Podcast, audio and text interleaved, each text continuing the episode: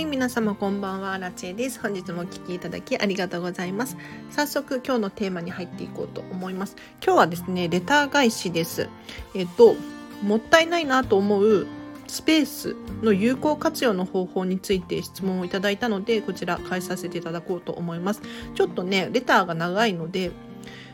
えっと、読み上げさせていただきますね。はい。簡単に読み上げさせていただきます。いつも聞いて参考にさせてもらっています。質問してさせてください。ありがとうございます。普通のプラの引き出しケースに洋服などを入れているのですが、深さがあり、靴下や下着を入れると上の部分のスペースが余ってしまいます。もったいないというか、有効活用したいという思いもあり、何かいい方法ありませんか？というご質問いただきました。ありがとうございます。これに関しては、私の中では、まあ、2つに絞って今日は話をしていこうと思います。でまず1つ目なんですけれど深さがあってもったいない、うん、確かにこういうねスペースのデッドスペースが生まれるっていうことがねある時あると思うんですけれどどうしたらいいのかっていうとまず解決方法としては箱を入れるといいかなって思います。箱の中に靴下とか下着を入れてでさらにもう一段重ねたりとかすることによって2段として活用することができるんですね。なので、まあ、引き出しの中もそうですしあとはそうだななんかボックス収納とかもそうなんですけれど箱を使うと重ねることができるのでうまく空間を利用することができるかなって思います。はい、でまあ蓋がついてる箱でもいいですしなんか蓋がなくってただ重ねられる箱とかでもいいかなって思います。そうすることによってねあの上のスペースを有効に活用することができますのでおすすめです。でもう一個なんですけれどこれはですねあのもったいないっていうふうに思うかもしれないんですけれどあえて空白のままにしておくっていうのもありかなって思います。でこれ人ってね本当に不思議なもので空いてるスペースがあるともったいないっていうふうに思うし何か利用できないかなって考える生き物なんですよ。これ本当に不思議なんですけれど空いてるところにね埋めたくなっちゃうんですよね。でただ無理やりに、うん、空間がもったいないからっていうふうに思って押し込めると結構ぎゅうぎゅうになっちゃったりとかあと見た目が美しくなくなったりしてしまうことがあったりするんです。なのであえて空白を美しいとして残しておくっていう手もあるかなって思います。例えばお店屋さんに行くとこうぎゅうぎゅうにディスプレイされているなんていうことないと思うんですよ。で特になんかハイブランドのお店とかに行くと分かると思うんですけれどやっぱり一つ一つが美しく見えるようにこう展示されているんですよねだからそういうイメージで靴下とか下着とかもまあおしゃれに飾ってみるじゃないですけれどスペースがもったいないっていうふうに思うかもしれないんですがそれよりも何よりも見た目が美しいと結構ときめくんですよね。楽しいっていう気分になると思いますので、まあ、どっちかかなって私は思います。なのであの箱を入れて入れることによって積み上げることができます。だから空間を最大に利用することができますよっていうお話とあとはもう空白は空白のままであえて美しさ重視でいくっていうのもありかなって思います。はい回答になっていたでしょうか？ご質問いただきありがとうございます。でこれはですね私がもう尊敬しているというか大好きなホストの帝王ローランド様がですねミニマリストなんですよ。で彼が、たまにお家とかで YouTube とかのね撮影をされていって中をね見せてくれるというかうん、すごく参考になるのでちょっとローランド様の YouTube フォローしてほしいんですけれどすごくいいですよ。あのミニマリストなんだけれど空白を生かすというか空間が美しいっていう風に取られていて例えばワイングラス。ねやっぱりホストやってるくらいだからお酒はおしゃれに飲むので美しいワイングラスとかを持ってらっしゃるんですけれど引き出しとか、まあ、キッチンの収納スペースにですねこうグラスをぎゅうぎゅうに押し込めるのではなくってもう一個一個が綺麗に美しく見えるようにもうスペースを空けて丁寧に置かれて置かれているんですよ。でこれを見た時にはさすが美しいなって思いましたね。で傘とかもローランド様1本しか持ってないんですよ。で私も1本しか持ってないんですけれどこれすごい真似したいって思ったのは1本傘を立てるための傘立てっていうのがあるんですね。で傘立てって普通なんか結構四角くって大きくってなんか45本入るのが主流だと思うんですけれどローランド様はもう探しに探して1本だけの傘を立てるための傘立てを買っていてこれおしゃれって思いましたね。うん、だからその傘傘がある場所はほとんど空白で傘が1本トンって置いてあって美しさがこう際立つというかうわこれ参考になるって思いましたね。なのであえてそんなにスペースがあるから入れなきゃ入れなきゃって思うのではなくって引き算で美しく見せたりとかっていう方向性に持っていくのもありかなってこの時に思えたんですよ。でこんまりメソッド的にはですね、うん、9割収納をおすすめしています。どういうことかっていうと10割入れちゃうともう取り出しにくくなっちゃうので9割くらい入れるとですねやはり日本のお家って収納スペースが少なかったりするんですよでキッチンとかも狭いじゃないですかただやっぱり上の空間が空いているデッドスペースがあるなんていうことがちょこちょこいろんな場所で起こってるんですねだからこういった場所の収納を9割にすることを心がけると結構入るよっていうのがこんまりメソッドなんですよ。はい、なのでもし収納スペース困ってるっていうふうに思う方いらっしゃったら是非空間もったいないところがあれば箱を重ねてみたりとかなんか引き出しを買い足してみたりとかすることによってうまく空間を利用することができるかもしれないのでおすすめなんですがやっぱりね一番大事なのはとにかく物を減らすことですね。物が少なければ結局収納っていらないんですよ。そもそもの。収納スペースがあるからさっきもから言ってますけれどそこに何か置きたくなったりとか入れなきゃ入れなきゃとか何か入るものないかなって探しちゃったりするんですけれどそもそもそこの収納がなければそんなに頑張って入れようとしないじゃないですか。むしろ減らさなきゃいけないって思ったりしますよね。で物を減らすことによってさっきのローランド様みたいに美しく飾って収納することができるかもしれないじゃないですか。だからまあご自身の好みによるんですけれど私みたいにねミニマリストがいいよっていう方はもう極端に荷物を減らしてなんだろうな飾る収納を心がけるで、まあ、家族とかがいらっしゃってお子様もいらっしゃって日本のねお家だと、うん、私も妹のお家に引っ越してきましたけれどやはり日本の一人暮らしのお家って狭いんですよね。基本的に。キッチンなんてもうスペースないじゃないですか。どこでどこで野菜切ればいいの？みたいな。ね。だからそういった場合はですね空間をうまく利用して利用する努力をして9割収納を目指してみたりとかすると結構スペースが空いてきますよっていう話を今日はさせていただきましたがいかがだったでしょうか？もうご質問いただいてありがとうございます。嬉しいです。どなたかはちょっとわからないんですけれどこう言ってね詳しく説明がされていると私も答えやすくて今日は助かりました。はい。もし参考になったよって思えたらどうしよう。またレター送ってください。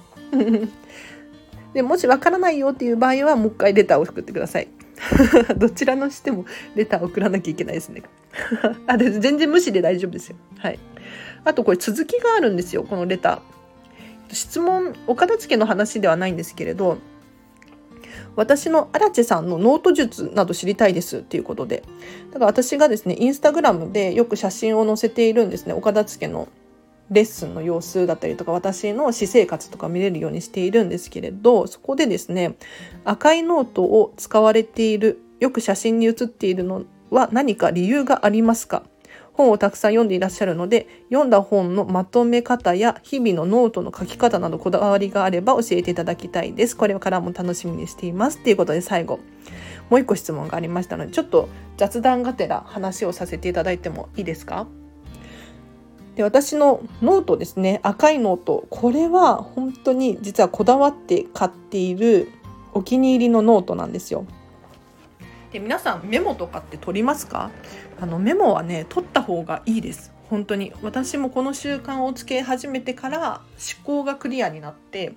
やることやらなきゃいけないことっていうのが明確になってですねスムーズに進むなっていうふうに思っているので是非なんか日常でつい思い出した思いついたことを忘れちゃったりとかさっきいいアイデアあったのにって思ってもなくなっちゃったりするんですよ。そういった時にノートを使ってメモを取ることによって私は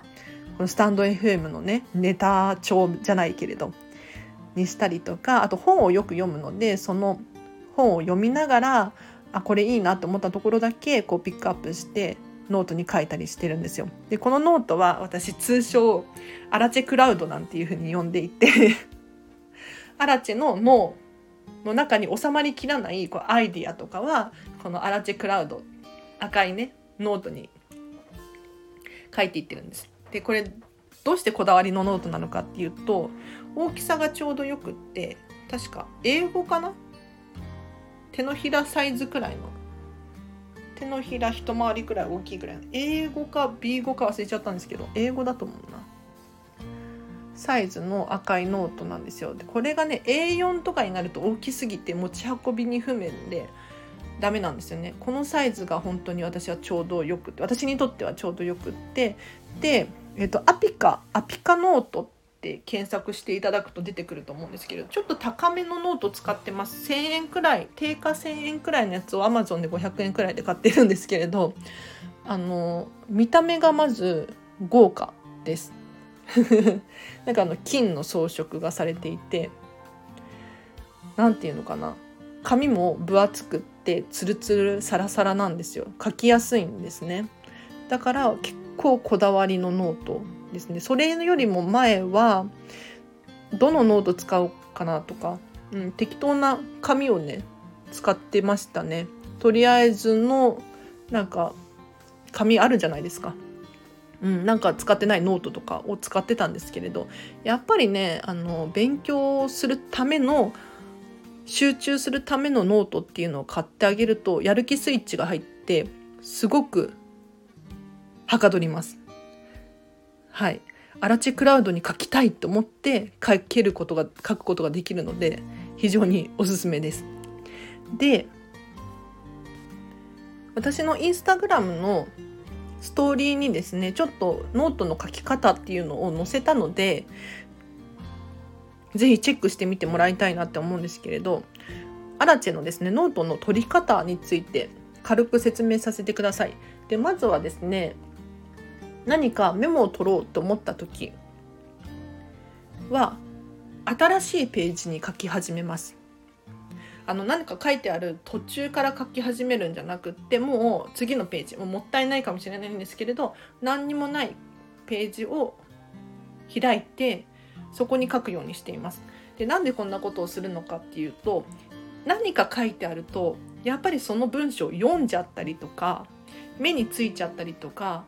なんだろその情報を一回頭に取り入れちゃったりするんですよね。ただメモを取りたい時って今考えていることを今メモに取りたいのでやっぱり空白のところに書いてあげることによって何の情報もないから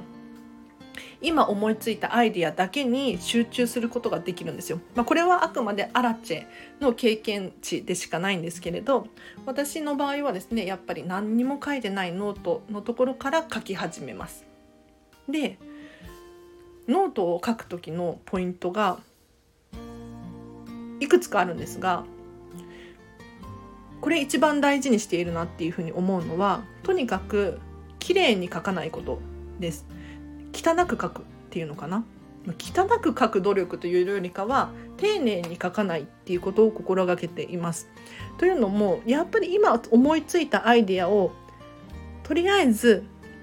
可視化して言葉にしてみる。これを重要視しているから綺麗に書くことを目的にしちゃうとその間にアイデアが飛んでいっちゃったりするんですよね。でさらにメモなので何て言うのかな本を読んでる時とか本に集中したいんですよ。だから本を読んでることがメインなのであってメモを取ることはメインじゃないのでそこでもやっぱり優先順位っていうのかな。ノートのノートを取ったりメモを取ったりするのはあくまで自分の記憶を覚えさせておくためのもの後で読み返したりとかする時に使うものであって自分が読み返した時に分かればいい分かりさえすれば OK っていうレベルまであのノートを書く時は綺麗に書くことをこだわらないっていうことを決めています。でさらに言うとこのノートの扱い方も雑です。なんかあの本を読む時とかもそうなんですけど私の場合本はとにかく汚く読んじゃうんですよ。でどうしてこんなことをしているのかっていうとこれはあえてなんです。あの本を読む時になんか綺麗に読む人とか丁寧に読む人なんて言ったらいいんだろう。例えば食事中は読まないとかテーブルをきれいに拭いてから読むとかなんだろう。絶対に本は汚したくないっていう人いるかもしれないんですけれど私はその逆でどうしてかっていうと本は読みたい時に読みたいんですよ。なので何て言うのかな。お風呂とかでも読みたいしご飯食べてる時にあちょっとあれなんだっけって思ったらパッと取り出して読みたいしでもこれをやっぱり几帳面几帳面にしているとパッてなんか突然やりたいっていうふうに思った時に行動できないんですよね。だからノートを取る時もそれと同じようにしていてだってご飯を食べてる時でも何かアイデアが思いつくかもしれないじゃないですか。たとえ外で雨が降ってて歩いている時も何かいいものが目に入ったらそれをメモしたくなったりするんですよね。だからノートは綺麗に取らない努力をしています。とにかくあの書ければいいっていう感じですね。はい。でそうするとですね結構ノートが汚れてくるんですけれどあなんか使い込んできていい感じになってきたなって私はね 思うんですよね。まあ、あくまで私の価値観なので綺麗にノート取りたいっていう方は是非綺麗に取ってほしいんですけれどなんか突然降ってきたもの頭の中に降りてきたものを可視化するためにはなんかスピード感となんかなんて言ったらいいんだろうリズムとかっていうのかななんかその場その場のものが必要になってくるので私はですねとっさにメモを取ってもいいように常にペンとノートを持ち歩いております。はい。で、こんな感じですかね。で、ノートの取り方、ノート術。私はですね、あの、メモの魔術でしたっけ？メモの魔力かっていう本を読んだんですよ。前田さんのメモの魔力ですね。で、この本を読んで、あ、メモってそうやって取るんだっていうふうに思いました。あのこの前田さんはですね、もうかれこれもう幼少期からメモを取り続け 効率的なメモの取り方みたいな。なんかノートをこうノートに線を引いて、まあ、真ん中より寄せて線を引いてこっち側には何何を書いて右側には何々を書いてとかなんかあのそういうふうに書くことによってアイディアをこうまとめたりとかうまくこう読み返したりすることができますよみたいなのを丁寧に丁寧に書かれている本があるんですけれど私はこれを読んでですねあちょっとやってみようと思ってやったんですよ。ただまあ100%が良かったかっていうと私には当てはまらない部分もなんかいくつかあってそれをちょっとうまく改善して今の私のノートの取り方になっていてですねというのも私自身こうミニマリストだからもうノートとペンだけでノートを取りたいんですね。だからマーカーを引いたりとかなんだろう赤線引いたりとかっていうのがもうめんどくさい。というか赤ペンを持ち歩くっていうのをしたくない。のでもう黒のボールペン1本でノートは取り取っております。でどうやってその重要な場所とかね分かんなくなっちゃうじゃんって思うかもしれないんですけれどもうありとあらゆる工夫をしてですね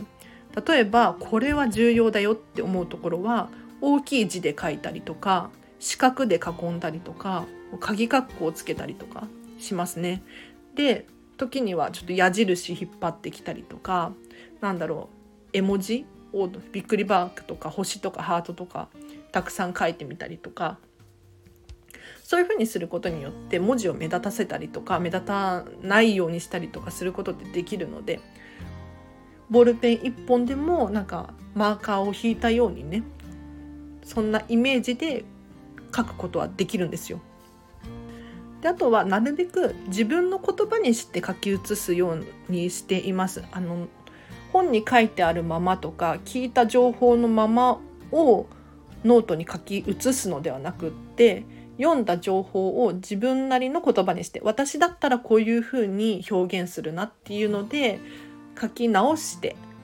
ノートを取るようにしています。というのもやっぱりアウトプットってすごく記憶に定着するんですよね。そのままの情報をそのまま口から出すよりも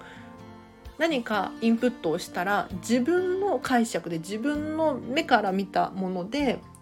自分の言葉に変換して喋るこのスタンド FM もそうなんですけれどあのメモを取る時もなるべく一回噛ませてから外に出すとより記憶に定着するなって思ってそういうメモの取り方をしていますね。であとこれびっくりされるかもしれないんですけれどノートを取り終わったら私ノートを捨てちゃうんですよ。はいあのもちろんすぐには捨てないですよノートがいっぱいになったらっていう話なんですけれどまずミニマリストだから持ち物を増やしたくなくって捨てちゃうんですよね。ただ捨てるとですね捨てるって分かってノート取ってるので覚えようって思えるんですよ。これがやっぱりいつまでも残っているとあのあるからいいやってなっちゃうんですよ。これ本も同じだなって思うんですけれどあの人って手放すとなくなっちゃうからしっかり記憶に定着させないともったいないとかあと物もそうですねちゃんと使い切らないと捨てるのもったいないみたいな。思うじゃないですか。これと同じでですねノート捨てるって最初から分かってるとしっかりノートを読み返したりとかちゃんと書き直したりとかそういうことをするんですよ。だからあのノートは、まあ、ある程度いったらですけれど手放しちゃいますね。もうどんなメモであっても手放しちゃってるんじゃないかな。本を読んだやつとか YouTube で学んだ情報とかなんかセミナーのやつとかもちょっとねこんなこと言うとびっくりされるかもしれないけど結構捨てちゃってますね。でも捨てることによって本当に記憶に定着するなって思って。でこれを聞いた時これびっくりしたんですけれどローランド様がねホストの帝王ローランド様が本を読む時にあの今はやられてないとかって言ってたんですけれど本を読む時に読み終わって大事なページだなって思ったら破るんですって。でこれどうしてそんなことをしてるのかって言ったら破って、まあ、とりあえずそのページ大事だから持っておくんですって。持ち歩いて読み返したりするんですって。でそれが終わってちゃんと記憶に定着したら捨てちゃうんですって。で捨てちゃうと本当に覚えられるって言ってましたね。であこれと同じだなとかって思ってやっぱりあのいつまでも手元に残しておくとちょっと甘えちゃうんですよ。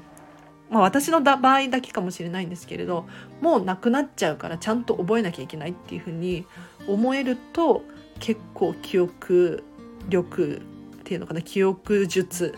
にはいいなと思いますので是非ちょっと参考になるかなしてみてほしいなと思います。ちょっとねあのインスタのストーリーを上げたので、まあ、これあの後でちゃんとあの正式な投稿で投稿させていただきますので是非インスタグラムの方もフォローしていただいて見ていただけると嬉しいなと思います。なので今日はですね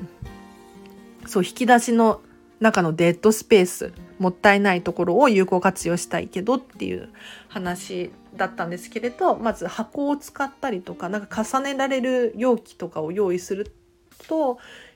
有効的に活用することができますよっていう話とあえて空間を利用して美しくディスプレイするっていうのを紹介させていただいて、まあ、アラチェのノートの取り方ですね。これをお伝えさせていただきましたがいかがだったでしょうか？でノートで言うと ちょっとここから雑談なので聞き流していただければなと思うんですがあの今ねこの赤いノートすごくお気に入りでときめいてこだわってこだわって探し抜いて 使ってるノートなので何て言うのかなまた次もこのノートを使いたいんですが最近ちょっとエコに目覚めてサステイナブル持続可能性だったりとか環境に優しい SDGs みたいな ことを考えるようになってこのノートは果たしてエコだろうかと。まあもちろん紙を使っているからなんか自然なものじゃないですか。うん、っていう面では紙は割とエコだと思うんですがそれでも新品を買うっていうとなると何て言うのかな。また話は違ってくるなと思って例えばリサイクル再生紙を利用しているノートを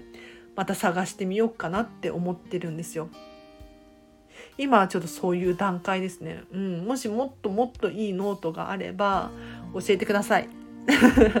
荒地さん好きそうとか例えば竹で作られてる紙のノートとかあるのかな？そんなの。なんか竹がから環境に優しいよなんて言うじゃないですか。ねあとはそうだな英語サイズがすごく気に入っていてあのサイズが持ち運びに便利だし、うん、大きすぎず小さすぎずっていう感じで気に入って使っていてあとあの赤い色が本当にこだわっていて赤に金の装飾がされてるんですけれどもこれがおしゃれだなって私は思っているのでこのおしゃれかつ大きさも文句なくエコであること。こういうノートがあれば是非あのコメントで教えてください。もしくは私がもうどんどん探します。はい。ということでちょっと今日はね明日もう本当にめちゃめちゃ朝早いんですよ。4時くらいに起きたいのにもう12時になっちゃいましたね。明日はあのディズニーシーのホテルミラコスタの中のレストランで朝食ブッフェを食べようと思っているので朝早いんですよ。そう。なんかエコ気にしてるのにちょっともうちょっと喋ってもいいですか？ブッフェなんて食べるの？ってちょっとあの反発を食らいそうなんですがブッフェ食べてもいいじゃないですか。あのと言っても私はですねかなり健康志向でというかもういろんな本を読みまくっていて体に悪そうなものをなんか受け付けられなくなっちゃってもう例えばカップラーメンとか何年も食べてないんですしマクドナルドとかも全然近寄りがたいんですよね。だからブッフェって逆にありがたくって食べたいものが食べれるんですよ。これ分かりますか？なんか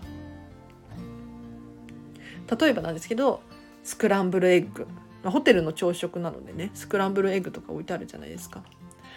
あとはお野菜とか果物とかもりもり食べれますよね。これ一人暮らしでなんか野菜もりもりも食べようと思っても結構お金かかるんですよ。で今日も夜ご飯めちゃめちゃ早かったんですけれどあの明日の朝にはねお腹空かせてお腹すくだろうっていうふうに見込んでやってるんですけれど。まあ要するにそんなに食べてないなって。なんかブッフェだからといってなんかバカみたいに食べるわけじゃなくって食べたいものを食べたい量だけ要するにときめくものをときめく量だけ。これを私は非常に重要視していてあの元を取ろうとかそういうふうに思ってなくってあの特に明日はホテルミラコスタなので空間をね楽しもうと思っているんですよ。だからいかにその時間を有意義に過ごすかっていうことにフォーカスしているのでちょっとね私が何を食べたのかまた写真載せさせていただきますね。はい。いやもう明日も本当に楽しみ。もうディズニーシーが足りなくて足りなくて仕方なかったんですよ。謎ですよね。だから私の中からディズニーシーがぽっかり抜けたみたいなそんなイメージです。ディズニーシーでこの穴を埋めたいんですよ。だからミラコスタに行くことによってあの少しでも埋まるといいなと思いますねはいちょっともうもうさすがに寝ないとやばいのでここまでにします このチャンネルは見習いこんまり流片付けコンサルタントである私がもっとお片付けがしたくなるそんな理由や効果について喋ったりもっとときめき磨きをしたい方のためのチャンネルでございます。えっと、もし質問があればですね、このスタンド FM 内のレターの機能を使っていただいて、ご意見、ご感想、ご質問、何でも OK です。送ってみてください。で直接荒地にメッセージが送りたいっていう方はですね、LINE 公式アカウントやってます。こちら後でリンク貼っとくので、ぜひぜひ、えっと、合わせてご利用ください。こちらは私のメルマガです。毎日毎日荒地から LINE が届きます。で、お片付けに関する情報とか生活に役立つヒントを送っていますので登録しておいて損はないかなって思います。でもし私からの連絡がうざいとか多すぎるって思った場合はフォローを外していただければなと思います。では今日も最後までお付き合いいただきありがとうございました。ではまた明日もね、ハッピーな一日を過ごしましょう。あらちでした。バイバーイ。